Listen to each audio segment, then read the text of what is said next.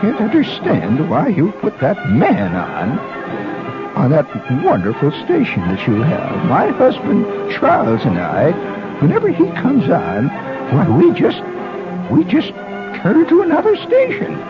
Signed, uh, John Gambling Fan, for many, many years.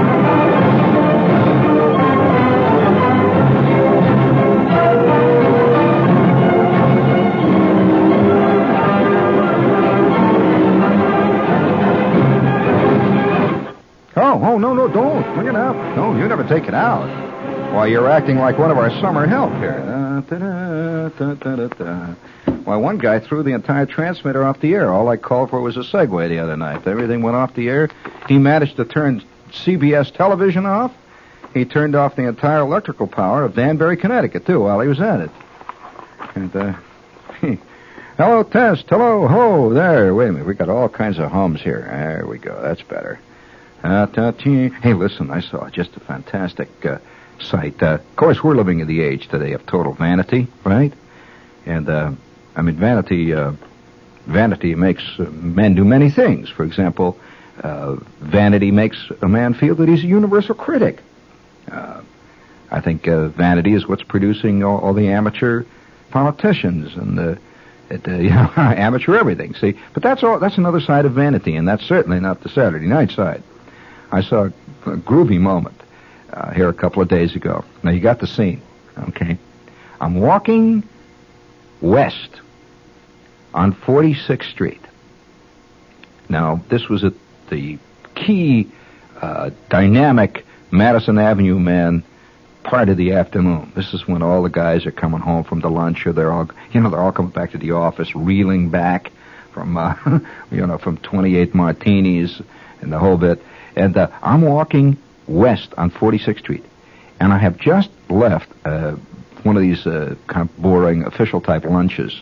Boy, I'll tell you, they're they're they're. I don't know whether whether lunches are getting more boring or official type things are getting more boring. What? There's really a nothing like. I wish I had a dollar for every uh, official lunch I've attended that led absolutely nowhere. Uh, except maybe a $75 check for somebody who picked it up on the expense account. But nevertheless, I'm walking west. Now, this is a great street, 46th Street. Uh, in fact, there's, uh, there's two good streets in New York that, for a man of my particular bent, uh, are always exciting streets. 45th Street and 46th Street. Now, for one thing, 45th Street has on it Harvey Radio. And, you know, when you walk west from Fifth Avenue, you go towards Sixth Avenue, there's Harvey Radio, and then it has Lafayette, it has Heathkit, and uh, you can go and, uh, yeah, you look in the window and you see all this great stuff, and it, uh, it's, it's, uh, you know, it restores one's senses. It's just like uh, uh, when you pick up a copy of Field and Stream, the guys in Field and Stream are always going to the Grand Tetons or the uh, Colorado River Basin to restore their tissues. Well, to a true electronic man, you restore your tissues by standing for maybe a couple of minutes in front of the Harvey radio window. At the, just looking. You're not going to buy. You just look, see. And then you move on down a little bit. You look in the window, Midway radio. You see, you stand there. I like to just look at a 250 watt uh, amplifier, push pull triodes. You know, just some big baby. Just look at it. And then, of course, uh, every man has his own aesthetics. Well, I, I, I like 45th Street. Now, 46th Street is another type of street. Uh, they have a, for example, they have a couple of uh, shoe stores there that absolutely must make shoes for elves. They do not make them for males or people. And uh, I like to look at that. I look in the window there, and they got a couple of art stores and stuff. Well, I am walking along 46th Street, sort of half dreaming. See, you know that when your head is turned off 97% of the time, the average man walks around, and uh, the only thing that's moving are his feet, if that. Maybe his pancreas is working at half mast, and uh, I'm I'm in this uh, quiescent state. Say I'm walking along, ding, ding, and this is a dangerous time, friends. This is the time when you can walk right into something great, because you're open. Say,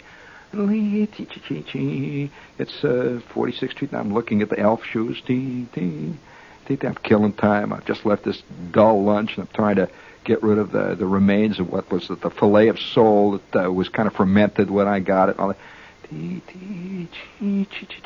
Bored out of my skull. When all of a sudden I see coming towards me a true male American type of the 20th century, the epitome.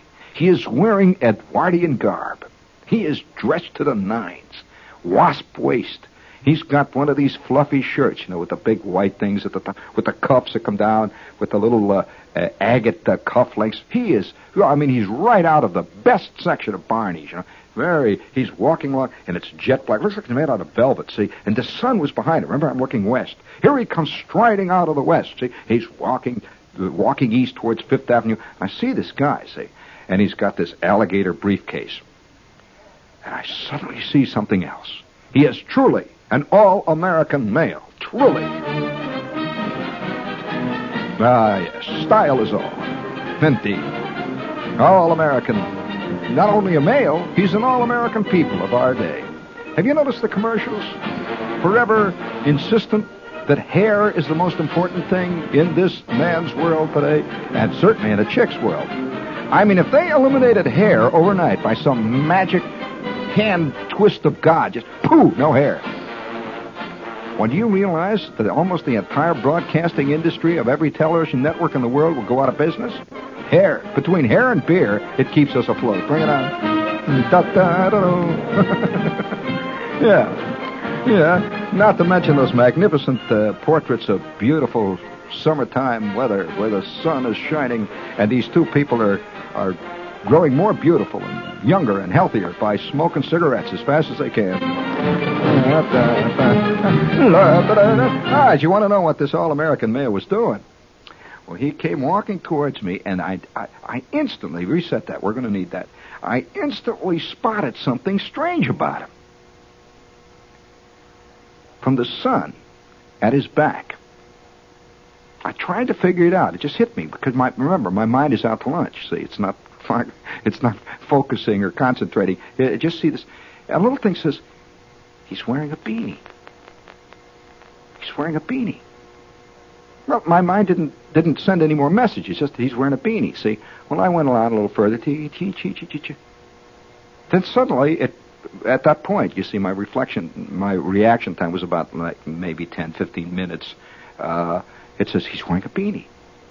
Well, the other side of my mind, which is the intelligence side, says, so what? He's wearing a beanie. That's the observing side of my mind, which does nothing but observe and passes along the information to headquarters. Now, it's up to headquarters down in your brain to make the information into something meaningful, right, friend? That's where a lot of us have trouble in that little department. And so, this uh, uh, little information, he's wearing a beanie.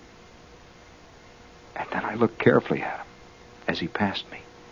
He was wearing the worst toupee I have ever in my life seen. Have you ever seen a toupee so bad it was obscene? It looked like he was wearing a black yarmulke with fur on it. I couldn't believe it. It comes down around like like about a quarter of an inch over the bridge of his nose. He, I don't know whether it had been pushed forward by the wind or what, but it's hanging down there like that and went back around the back of his head and clung to the top there like a, like almost like a catcher's mitt. See, it's laying on the top of his head. Well, and here he is. He's with this uh, fantastic shirt with the fluffy collar, and he's wearing the wasp-waisted velvet coat with the silver buttons. He's got the little elf shoes, you know, with the buckles on it, the whole bit. He's right out of, you know, he's right out of it, man. Right. And I turn and I look at him, and as he's going away, it was even sadder for some reason or other, the toupee was sort of cocked up in the back. The wind had blown it up in the back, and you could see a strip of his bald spot under his toupee, and then his real hair began underneath it, and it was a different color from the toupee. I said, Great Scott, there is chutzpah. that is true chutzpah. chutzpah. oh, and so tonight we salute the American male, ever striving on totally oblivious to life, time, and realities, moving forward. Man striving for the essence of beauty and truth, knowing full well that at the top of the ladder lies, oh, the Cinderella of existence. Oh, put it down there. That's just great, groovy. I, look, and here was what made it even sadder in a way. This guy is walking with a with a with a springy steps. I suppose he figured, you know, he looked like one of the Beatles on his day off, see. And he did. He really did look like a beetle on a definite off day. So he's walking towards, that wasn't bad, was it? He's walking towards Fifth Avenue. And I noticed, I turned around. See, I turned around and looked at him, naturally. And of course, it was a crowded sidewalk. And I noticed everybody he walks past turns around and looks. It was like there was a wake behind him, see, of people boggling. what a toupee! What a rug! I'll tell you, I never saw anything like it. You know, I've never seen a good toupee in my life.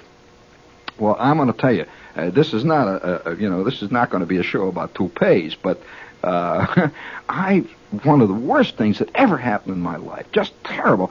You know, I don't think embarrassing moments that happen to you, where you're the star, are as really profoundly embarrassing as when you're the witness to an embarrassing moment when somebody else is involved. Now, how is this? The, do you do you agree with that or not? I don't know. This is just the thing I just you know just happened to hit me that that some of the worst moments I've ever had were when I saw somebody else have a terrible time. Whereas when I'm myself having a terrible time, I'm usually having such a terrible time that I don't have time to get embarrassed. You know, like when my pants are falling off at the Le Marmaton or something like that. You know, you're having an awful. Like the time I went with the salesman and that we stopped at the uh, at the checkout place. That you know, you check your hats, and I opened up the package and it whipped open, and here was this terrible package he'd given me to carry. That was a bath rug, you know, a, a, a rug for the bathroom. You know, a mat, bath mat. It was made out of sponge rubber but it was in the shape of, well, uh, let's put it this way, a, a, very copious collection of superbly endowed and realized mammary glands. you ought to stand in the middle of one of the best French restaurants in New York with a with a bath mat that's about 17 feet square. That's you know just a terrible moment. But I was so frantically trying to get that thing rolled up and back in a paper that I didn't have time to be embarrassed. I was a little shocked, but not embarrassed. Well, one of the worst things that ever happened to me in the way in the way of uh, embarrassments. Just terrible. Now I, I'm so embarrassed I can't even talk about it hardly, even now at this point. All right, I'll tell you what happened. I'm I'm here at the station. See, this is a big building here, and uh, it's 25, 28 stories high. It's right in the middle of the uh, Times Square garment district type. You know, right on Broadway. Millions of people come in and out of the elevators all day long. And very official people ranging all the way from presidents of corporations down to you know guys that are deliver, delivering blimpies, and it's, it's a tremendous. oh yeah, nothing. Oh well, listen. One of the great moments here at the station is when the blimpie man arrives. I have seen grown men cry. Uh, it's worse than waiting for Godot. And uh, I have, I really, I have seen grown engineers just absolutely in tears when it was announced that the Blimpie man is not coming. I've seen it. I have seen it, friend. I mean, now for those of you who don't know what the Blimpie is, the Blimpie base. Uh, this is a kind of a heaven of of uh, slobs. I mean, people love these gigantic sandwiches with the goo dripping out of them, but uh, that's another story. But I'm in the in the elevator, and by the way, some of my great moments in life have been spent in elevators, and so uh, I'm up on the 24th floor, which is way up in the building, and I get in the elevator. It's two other people. I do not know who they are. We get in the elevator. And you know how, uh, how uh, strangely, uh, how can I put it, uh, uh, stiff and dignified people are in elevators? They, it's more than stiffness. It's a kind of a, a, a sense of, uh, of a violated privacy. Uh, a kind of uh, everybody's uh, pretending not to look at anybody else, and you keep your voice low, and people uh, all sort of uh, look the other way, and and there's always one or two guys telling dirty stories in the back and yelling, and, and everybody looks the other way. Well, anyway, I'm in the elevator. Everything's cool. And I'm with two other men. We go down to the 23rd floor. A lady gets on. Now there's four of us in the elevator, see. Myself, this lady, a very distinguished looking lady with a flowered print dress and uh, silver hair. And now we go down to the 19th floor. And two beautiful chicks get on. Now we're beginning to have our little crowds. It's a nice little crowd. We're all standing there, all looking front. Now remember, when you're in an elevator, you all look front. The elevator stops on the 14th floor. And there is a very, very dignified looking couple. A woman who has a printed dress and she's got a beaded bag, and her husband, who is wearing a very snappy summer straw hat and an Italian silk suit, one of these shiny, beautiful suits. And, and uh, the two of them just looked great, you know, tanned, bronzed. And instantly through your mind went this thing. Now there is a really distinguished couple. She steps into the elevator. He steps into the elevator, and he was very courtly. He sort of nods to everybody. He takes off his straw silk hat. He whoop like that. Off comes the Italian straw. And in the straw hat is a toupee. Takes it right off. And he didn't know it. We all saw. Everybody in the elevator, except the lady he was with, who was in front of him, saw this toupee come right off on his straw hat, and you could see the hair sticking. He's holding a toupee, and he's holding it. You know how a guy kind of holds it uh, down around his uh, waist. He's holding a cap and looking very, very. Uh, he's nodding to people. He had no idea his toupee was off, and it was being held out in front of everybody in the hat. Well, all of us stood like this. Not one, and I forever, I forever, I gained a little more appreciation and a little more, uh, shall I say, a little more respect for my fellow man Nobody laughed. We just stood there. Maybe we should have laughed. I don't know. Maybe in light of what subsequently happened, maybe we should have laughed. We went all the way down to the ground floor. We all spewed up. Everybody's you know, they're all stiff. They've seen a terrible moment. And here's this distinguished looking gentleman. His toupee is in his straw hat. We get down on the ground floor and we all go pouring out he takes his hat and he starts to put it on, and with that, the toupee falls out of his straw hat, bounces on his head, and falls right on the floor in front of these two beautiful, voluptuous 19 year old chicks. Oh, what a terrible moment. I just went right on to the chock full of nuts. Knowing, you know, that disaster can strike man no matter where he is, no matter how hard he works the best laid plans of mice, men, and and uh, Mr. Chucky's Toupee Emporium wind up on the floor just like all the rest of the plans of the pharaohs, Aristophanes, all the greats that go all the way back to the very beginnings of time and the wind blowing through the bulrushes. It's all the same ball of wax. That I saw. I saw that, and you're going to say I made it up. I'm sorry, I did not make it up. In fact, uh, from that day on, the elevator operator, that's when we had operators here. Did you remember when we had elevator operators? From that day on, the elevator operator who saw it, see, he said to me afterwards, he says, you know, that I can't face that man. He has some big important office over there on one of the floors here. And he says, every time he gets in, he says, I can't keep my eyes from going to the top of his head where he's got this beautiful silver toupee. See, he's got a silver one. It looks like, uh, you know, he's got. and he said, you know, it's just terrible. And, uh, of course, uh, these these uh, these things that uh, I can already see the angry letters that I'm going to get now. But uh, I've never, you know, toupees. Uh, funny thing, I, I remember a friend of mine one time got a toupee. This guy was on television, and uh, he he was a newscaster on TV. It's probably one of the greatest moments ever seen on television of its type. I, I don't. I, I, can't imagine anyone topping this thing. But he's sitting on his show. Now it was of an official type show, you know, like uh, like uh, oh uh, Harry Reasoner does it, or uh, like Frank McGee in the news, that kind of thing, where they come on for 15 minutes to have the films, and the guy's all made up. He looks very official. Well, George was a strange guy. I, won't, I won't tell you what his last name was, but George is a strange guy. And that afternoon, he had gotten his new toupee. Well, he had gone all around the station, and it's just a, it, by the way, it was a six-station network he was on. He was he was on throughout the Midwest, so a lot of people saw this. George went around the station, and he was showing everybody his toupee at, uh, he'd gotten fitted for this thing, and he went to some place I don't know where they wove it and everything else.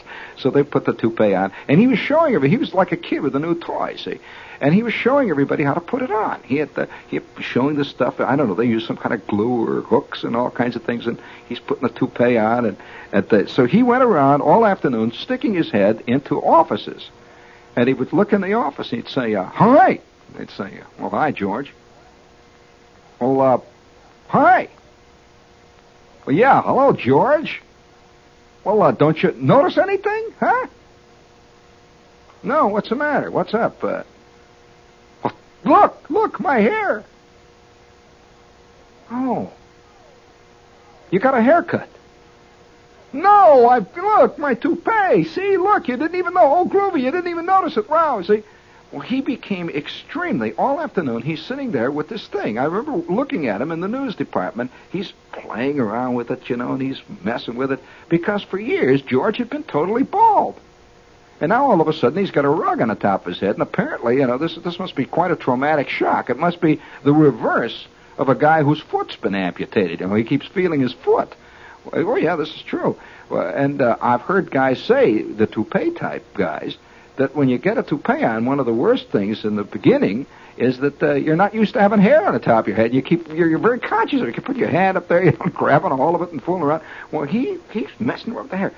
Well, so George now it is time to go on the air.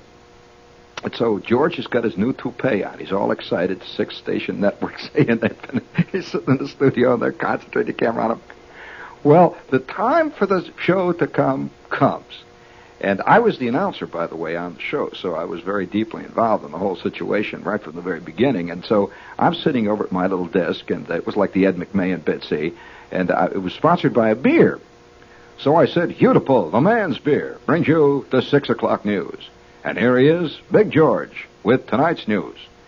And then George comes on, and he gives the headlines like, uh, uh, you know, who shot John? Uh, Charlie Brown kicked the field goal. And other big news stories in just a moment. But first, now, a word from our sponsor. And that comes back to me. Well, now I'm sitting over there doing the spot, see, and I notice George is fooling with his toupee. He's off camera. He's fooling with his toupee, see. He's scratching around with it, and he's fluffing it up, you know. And now he starts the news. And now here he is, Big George, and the news. Good evening, friends. Tonight in Washington it was announced that uh, Who Shot John occurred, and the president made the following statement in connection with the Who Shot John affair. And here is a direct news film from Washington. And out comes the film. George messes with hair again. See, he's off camera. He says, uh, that was a film of the Who Shot John affair. And now we'd like to talk about the Charlie Watanabe field goal. Blah, blah, blah, blah, blah, blah. He's messing with the... Now he's on the air messing with his hair. He goes up in his hand, he's reading. All of a sudden, George, in the middle of his newscast, says, okay, takes his headgear right off. It was bugging him. Takes his toupee off right on the air. Says, uh, that's enough of that. And goes right on with the news. Everybody's dumbfounded. George pulled his toupee off, went off. And then the next night he says, uh, I've received a lot of letters from people who say that I look a lot better without my toupee. And I want to thank you, and I feel a lot better without my toupee. Never wore it again. Well, you met him. You met him one night. You don't remember it, but you did. Why the dumb look? Don't you remember meeting him? George Palmer. Oh, good. Now you know. But uh, anyway, these uh, toupees are bad news, and uh, I, have often no, I've often wondered about women who uh, who wear other artificial things. Are they conscious of them? Uh, are they? I don't know. It's just you know, like men with the toupees. I don't know. Uh, you know, it seems, and I don't know whether it is my imagination, but it seems to me that people change immediately following uh, Labor Day. There's a different atmosphere. Do you notice that, Skip? It's a curious difference. Uh, what it is, I don't know.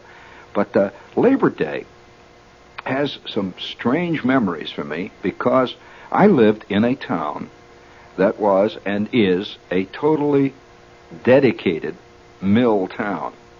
Now, in a town like New York City, uh, Labor Day doesn't really mean much because mo- there aren't many really genuine laboring types in New York City. There's a lot of people at work and have a lot of jobs, and sure, there's a lot of laboring people in New York. But the population, by and large, it's a sort of a massive office.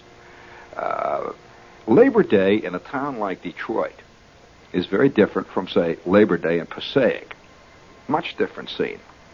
And uh, this time of the year was always a bad scene for me. In fact, uh, when I was in high school, I played football.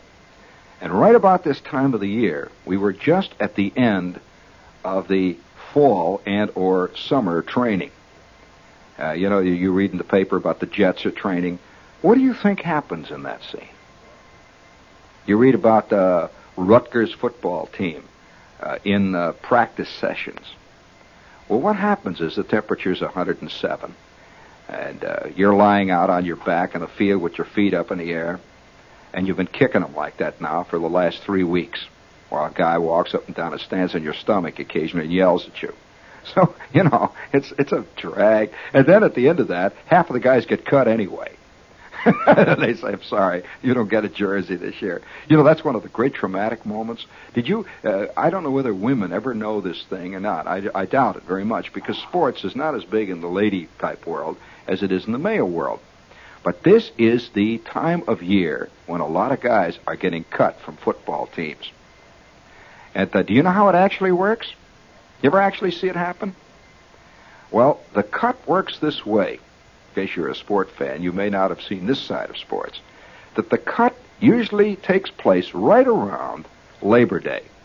Because almost invariably, the first games that most high schools and colleges play are very shortly after Labor Day. Usually the first week, the next two weeks, there'll be a couple of games, and then it'll slowly pick up momentum until finally all the teams are playing. But this is it, man. They're paring down to the squad. And they don't have time to mess around with the dill docs that are out there trying to make it. See, that get in the way of the real ball players. And so here's the way the scene actually occurs. And this is a truly American traumatic scene. And I was I was involved in it, and I should tell you maybe that's maybe that's the story that I should tell you tonight. The moment, the terrible moment of the cut. And it had happened actually it happens long before the actual moment of the cut.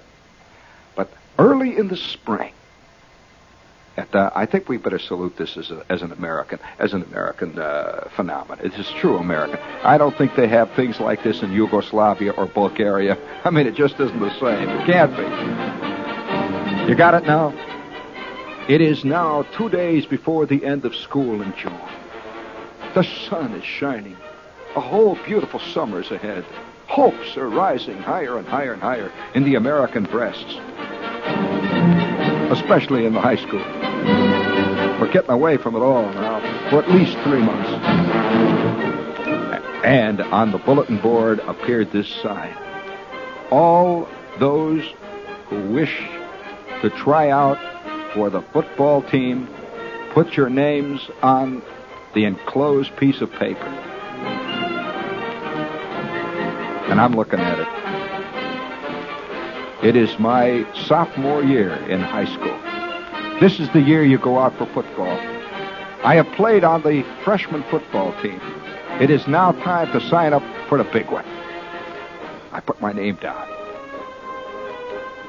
Flick puts his name down. Schwartz puts his name down. And the summer began. Tennis. The beach youth, joy, truth, and beauty. Drive-ins. Chicks. Chicks. Drive-ins. Chicks, chicks, chicks. Okay. and one day, it came. In the mail, each one of us got a card. It was just a plain old mimeograph card. It said, know, somebody had written our name in on the blank. It said that, Dear Jean Shepherd, or Dear Schwartz, or Dear Flick. Football practice begins Monday at 11 a.m. A report at the high school gymnasium at 10:30. Be prepared for a 3-hour session the first day. Signed, the coaching staff. Well, all the rest of the kids are out having fun. See, they're going to places like the beach. They're, you know, having fun. But and the idea of football practice beginning is fun in itself. Just the idea of it, you see, because by that time it was uh, the beginning of August. By that time you're getting a little tired of vacation, you know, you're you're beginning at the itch. And so immediately, of course, I go over and see Schwartz and Flick, and oh boy, they're all excited. Now, neither Flick nor Schwartz had gone out for football before. I knew what was about to happen, so I'll clue you in. Uh, uh, I was a veteran at the scene because I'd already been out for freshmen at this particular school and had been out there and played and so forth. So I knew the coaches, I knew the whole scene. But Flick and Schwartz were so excited, and I didn't have the guts to tell them. So a couple of days later, it is now Monday, and we are at the school. Have you ever, you know, you go to school in the summertime? There's a whole different atmosphere at school. It's a, it's a, it's just like, uh, well, it's a different thing than it is in the winter. It, it's a, there's a different smell even in the air that they've been painting the school, and there's only been summer school classes. A few girls are there who are working in the office. So we go down to the gym. And sitting on the floor, now here is the way a football team actually begins. Now I've never heard anybody talk about this. I've never even seen articles about it. But here's the way a team actually begins. And this is a varsity football team, so called. Here's the gym. And there's about, oh, I would say probably at the time when we arrived, which was about quarter to 11, something like that, there were about 75 kids all milling around, just, you know, sort of walking around the gym floor. And you could automatically, instantly tell that some of those guys belonged there. oh, yeah, there's a couple of guys, six foot seven, 290 pounds, and they just got that evil look of, uh, you know, of, of uh, human fire plugs. They walk around. They, they're, they're already the veterans. See, and they were sort of, everybody was gassed, see, because because uh, we knew them. You know, there were stars, famous guys. One guy was all-state halfback last year, and there they are. See, and they're hanging around in their own little corner. They're hitting each other with the sweaters with the big letters and all, all the stripes and all. And then there's the rest of them, whole bunch of guys sitting around, just sort of hanging. If guys you'd never seen before, because it's a big school, it's three thousand, you know, maybe three thousand five hundred students. Well, now it is 11 o'clock and more guys have come in. There's roughly now 100 kids in this gym. The door opens, and in walks the coach. The coach. He's wearing a t-shirt. He's wearing a pair of shorts. He's got on a pair of tennis shoes. And he's got a crew cut. He walks in, and he's with his two assistants, one of whom, by the way, taught history, but who also had been an All-American football player at Duke or Iowa or someplace like that. And so now the three of them walk in, and they have got clipboards and stuff. I got all kinds of papers, and they're not paying no attention. And immediately we all start, you know, uh, showing off. Guys like, you know, guys, are bulging their muscles and walking around. Hey, Charlie! They hit each other on the elbow. You know, hey, wow, wow. Little Indian wrestling. See, they're paying no attention. And all of a sudden, the coach takes a whistle out of his pocket and he blows the whistle. All right, you guys, all right, all you guys, quiet down in the back there. We don't have all day. Now shut up. It's a very different kind of teacher. This is not like uh, being in Miss uh, McCullough's English class. All right, you guys, shut up now. I want all you guys that are not and did not and have not played on a varsity football team last year to sit down in the gym floor right now. Sit down on the floor. We all sit down on the floor, save those selected the golden ones. And they move to the back. And they're standing up next to the wall, sort of leaning on the back of the wall. And all the rest of us are sitting now. The coach goes on, and this is the first speech. Some of you guys are going to play football for the school. The rest of you ain't. Now, I don't want none of you guys to feel that uh, you've been discriminated against. It's just that some guys got it, some ain't. And we're going to find out who's got it. Now, a lot of you guys got it and don't know it. A lot of you guys think you got it. You ain't. We'll find out. And now I see sitting next to me, Flick is kind of getting lower and lower. See, because we, have been, you know, uh, we're the type of guys that play pass tag and all that stuff, and all of a sudden it's very formal. And incidentally, this is very different from freshman ball too, which was far more or less formal, informal. But this is something else. All right, now, want all you guys to come in past the window over here, give them your size. You will be issued equipment. You are charged for that equipment. Any of that stuff that's stolen, you pay for it. And at the conclusion of the practice sessions, the last week of August, we will issue the varsity suits. And we start lining up. You know that excitement, that fantastic moment of getting a football suit issued to you, a real one. And so they start handing out the suits. Now, these suits they handed out were the suits that had been the regular varsity football suits of, say, like two years before. Now they only use them for practice. And so they give each one of us a pair of pants, and uh, we get the jersey, the purple jersey with a big number on the back. Each one of us is given a headgear, you know, with a great big thing, the big nose guard in the front, and the shoes. And now we're all sitting around putting them on. It was fantastic, the transformation. It's a fantastic moment. There'd been a whole bunch of kids, and now all of a sudden, you, everybody loses his identity. And they begin to look like football players. It's like George Ade always says, get the costume, and the part will play itself. Maybe. It depends who's inside the costume. And so we start putting on the suits. We're all, you know, just great feelings. And so with that, after everybody's all suited up, there's about a hundred kids all sitting there suited up. That tremendous crowd of kids. The whistle blew. The assistant coach said, all right, let's go out on the field.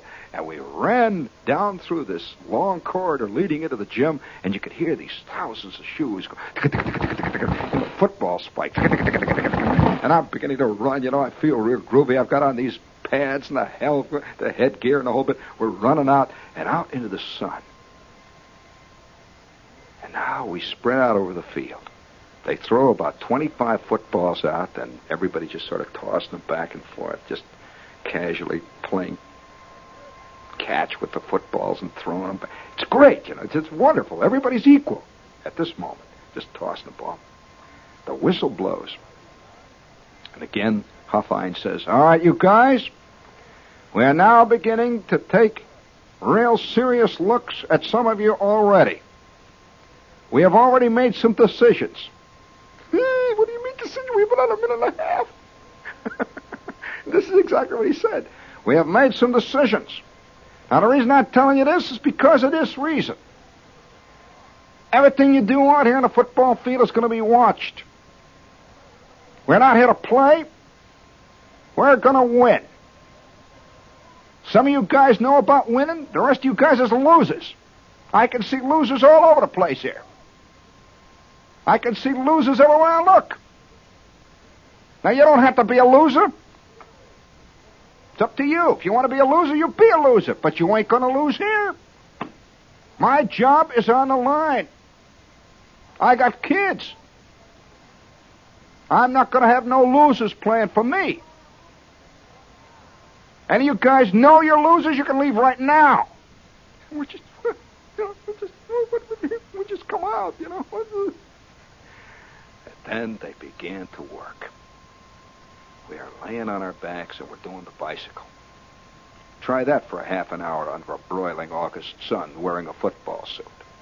Now we're doing one of the worst exercises I ever in my life. If, if I ever if I ever want to torture a man, I can't think of any better torture than the rocking chair. Do you know what the rocking chair works like, friends? The rocker? Well, you lay flat on your gut, right? You stretch your stomach muscles as hard as you can stretch them. Put your hands above your head and stretch them all the way out and up. In other words, you're arching your back backwards. Your feet are up in the air and you just rock back and forth on your stomach. And they say, rock! One, two, back! One, two. Come on! Arch that back, you slob! One, two. You just keep this up until finally waves of pain start coming up through your gut and they start coming out your ears, and the sun is beating down. And off in the distance you can see you can see these white clad figures of, of other people playing tennis, girls. You see a car going by and a bunch of guys are off their way to the drive in to, to eat cheeseburgers and to drink black cows. And there you are, going back and forth on your gut, looking down at the sand. Back and forth, back and forth. And then they do uh, another little thing. Oh, this is a beauty when the two two football players grab one guy grabs the other guy's waist. Listen to this little killer. You ready for this one? You put your arms around the other guy's waist, and the coach and wait, he weighs 240 pounds, right? You put your arms around his waist, and you stand there with your legs spread wide apart, and he stands sort of like at attention. And with that, the coach says, "All right, at the count of one, lift them." At the count of two, put them down. At the count of one, lift them. At the count of two, put them down. You will keep that up until I stop counting, right? All right, let's go. One. You're lifting the slop. You're holding them up. Two. One.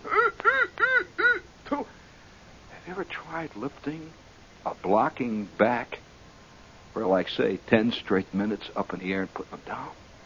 It got to the point where the sky was revolving around in the air above me. I mean, everything was spinning. I was so exhausted. And then he lifts you. Up you go for half an hour. Well, three hours later, me and Flick and Schwartz are sitting in the dressing room. One shoe off. I was so tired, I couldn't even, I'm, seriously, I couldn't even take my socks off. I'm just sitting there, sweat pouring. And the coach is walking back and forth with his clipboard, saying things to the other coaches. The next day, we arrive at 11 o'clock. Each one of us so filled with pain that even now I feel the terrible pain that, that just went through my body all night and all through the next morning and back out at 11. Five minutes after we get out there, I'm laying on my gut. All right, rock! One, up, two, rock, back two weeks of nothing but doing the rocker, of lifting up a tackle, of doing the uh, arm lock, of doing the body press, of doing the uh, the double. Oh, another beauty is to get down, squat down on your haunches, and do the Australian hop. Have you ever tried that one? Well, here's what you do. He says, at the count of one, squat down with your knees apart as far as you can get them apart, your feet together as close as you can get them. Put your rump right on your heels, right? Squat down. And then at the count of one, hop upwards in the air. And at the count of two, hop again. At the count of three, keep hopping until I stop saying hop, right? Okay, let's go. Hop! One, hop! Two, hop! Three, hop! Four, hop! Three, hop! Four, hop! Five, hop! One. Oh, my God. Oh, my God you, you, you suddenly start feeling your calves of your leg are made out of python snakes, and they're coiling around and they're biting each other. You talk about. Have you ever had a cramp, Skip? A real cramp?